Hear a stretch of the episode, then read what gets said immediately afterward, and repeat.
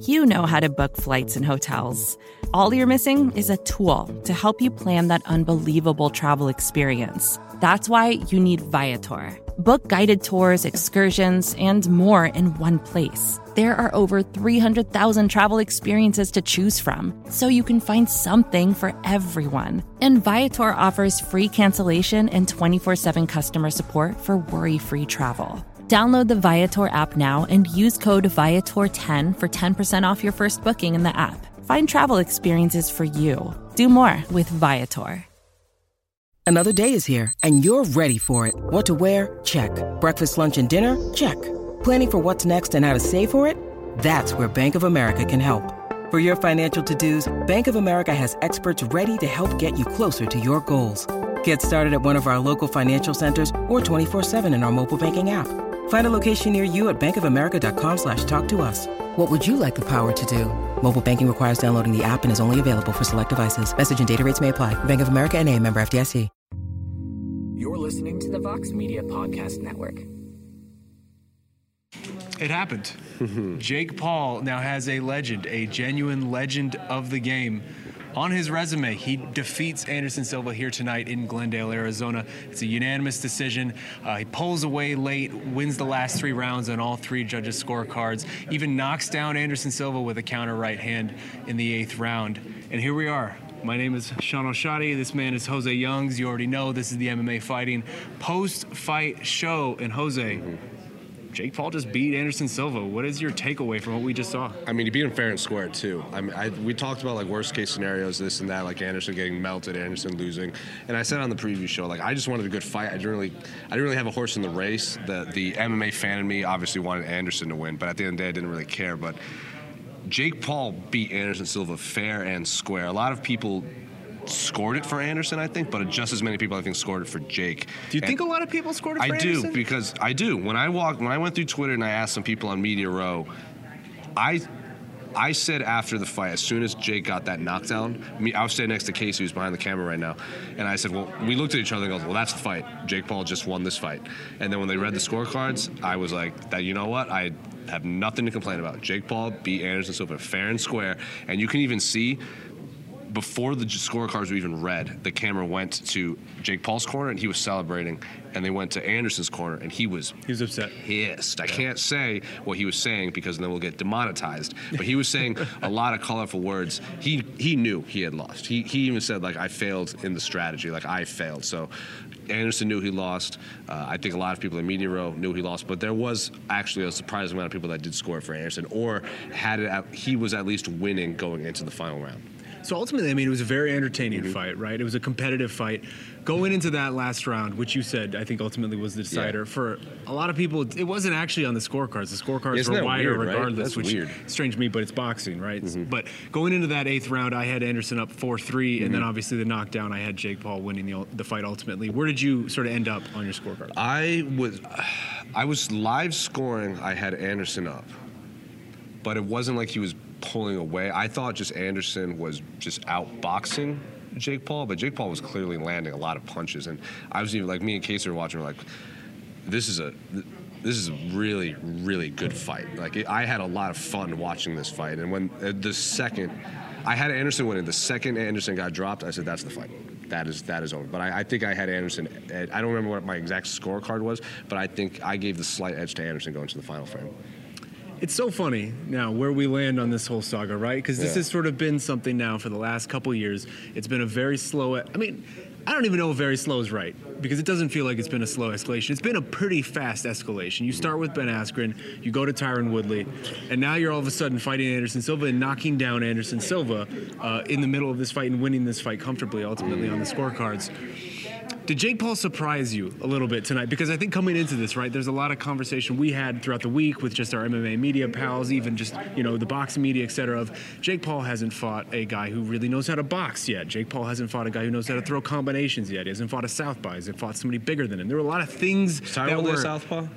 There were just a lot of partitions that were being thrown up Yeah, yeah, this week that all of a sudden we now have some answers. Did he surprise you in there with what he looked like? He surprised me in the sense like we all every, we everyone said the same thing. He's young, he's fast, and he hits really hard. But the strategy that he sort of implemented, where when Anderson would push push him into the ropes and kind of try to, you know, get these flurries, these close flurries, this dirty boxing, Jake Paul would immediately like clinch up and like stop the action, and then the re- and then you see Anderson like just go, "Ugh," and then the He's kinda playing around with it a little bit. I saw him he pat- was, pat his head and tap on his back. It's, that sucks to watch, but it's the right thing to do if you're Jake Paul. Like, don't take damage, force the referee to stop the action. The clock doesn't stop, and they bring you back, and then they separate you, and then you get reset. So, Jake was doing it, was doing the right thing in there, and he even said like the, the punch that dropped him was not something he planned for. Like you remember when when he knocked out Tyron, he saw that opening because he was faking, faking, faking, and then went up. That was just a flurry. So I am supremely impressed with Jake Paul's chin. I am Man can take a shot. extremely, extremely impressed with his ability to just throw bombs with Anderson Silva. Like Anderson threw at him, he countered back, and vice versa. And I was impressed with he just he had the ability to just stop the fight and slow it, much to the chagrin of Anderson Silva. I was I will say add to that that I was impressed with his ability to keep his composure in there True. while fighting Anderson Silva while Anderson Silva is doing the Anderson Silva stuff, Yeah. right? Because ultimately Jake Paul is a 25 year old kid who grew up watching this guy, idolizing this guy, and you watch him do it to Forrest Griffin, you watch him do it to Stephan Bonnar.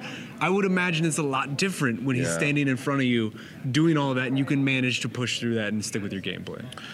Yeah, it's like imagine playing basketball with Michael Jordan, and then Michael Jordan like goes for that fadeaway, and you're like, I've seen this a million times, and then you are prepared for it, and you block Michael Jordan. Like, never gonna happen, but that's essentially what Jake Paul did tonight. He fought his childhood hero and just bested him. It's crazy.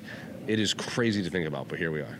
here we are. I mean, the the MMA community, I would say the relationship between it has with Jake Paul is there's a lot of adjectives you could use. Let's just say it's interesting, right? And even this whole week, we've said it amongst ourselves. This felt almost like an MMA event, even though it wasn't It was ostensibly a boxing event, event.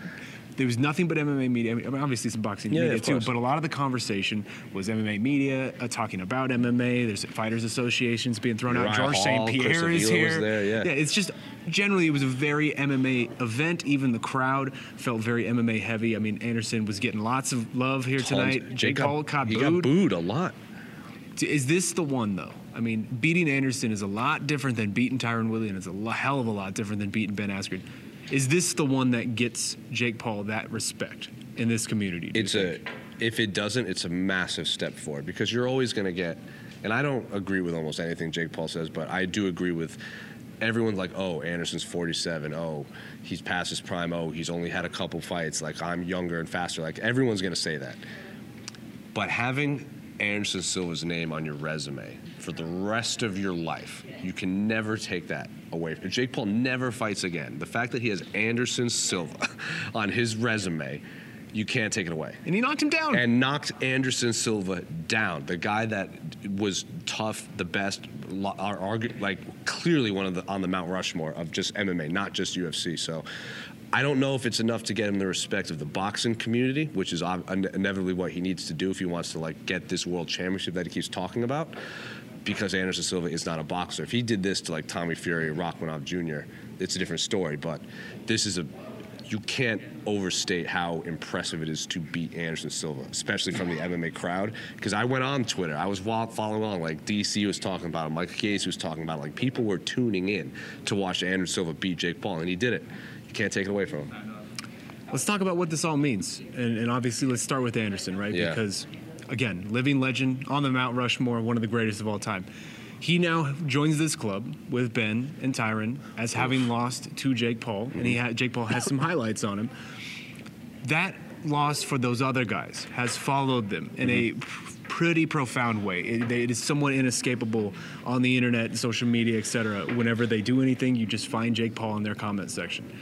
We've talked. We talked in the lead up to this of what this would mean to Anderson's legacy. His legacy is very different than those two men, and his legacy is one of the biggest in the sport. Does this become a part of his legacy? Do you think? Uh, I don't. I don't think it's going to be as negatively affected as Tyron and Ben because the buildup to that fight was a lot of trash talk. It was pretty. Like the press conferences was was pretty heated. The media, like we saw, Jake Paul like confront Ben Askren like during medicals. We saw the press conference, we saw the face to face. Tyron Woodley wanted to hurt this dude. Ben Askren wanted to hurt this dude. Yeah, we saw War Anderson, but I would just think that was Anderson turning it on. I don't think he genuinely had animosity towards Jake Paul. So the fact that the buildup was friendly, Jake Paul said nothing but positive things until like they had the stare down. It is what it is. I don't think Jake Paul. I think Jake Paul's going to talk about obviously beating Anderson, but he's not going to like hold it over Anderson's head. It doesn't seem like that's the guy, especially if they're going to do this fighters union thing that they're talking about. I think that if that inevitably becomes comes to fruition, that's the story that's going to follow Anderson. So let's talk about the fighters union thing because now that's on the table, right? Yeah. That was the bet. I think it would have had. They would have probably tried to do it even if. But now there's Yeah. more impetus to, to Sure. do it, right? That was the bet. Either a Mhm. kickboxing match record. or we're gonna you're gonna start this fighters union with me. Mm-hmm. Do you think this is something realistic, and do you think this is something we will actually see movement and progression on now moving forward? I think if they if they take this slow approach and they don't just because we've seen all these unions try to happen before, and I feel like they just try to just do something major right away, and they just try to change the game in a week, and it just it never works out. If they get Anderson and they get George, like George's obviously tried to do, do this before, but now that he's out of the UFC, maybe he, he tries it again. And they didn't say it's just UFC; they just said this was all MMA. No, they wanted all. MMA. That's They wanted all MMA. George and Anderson are they're the guys I described in the previous show. They walk into a room, everyone gets out of the way. They talk, everyone listens. They're the two name they're two of the names you need. So I think if it's going to happen, it's it's never been more realistic than it has right now. Well, let's talk about what's next because I think last time we saw Jake Paul fight, obviously the Tyron Woodley fight, Yeah. Mm-hmm. it was a big question mark, right? We came away from that fight being like, okay, he just knocked out Tyron Woodley, but what really is next? There was it didn't feel like an obvious answer to leap from.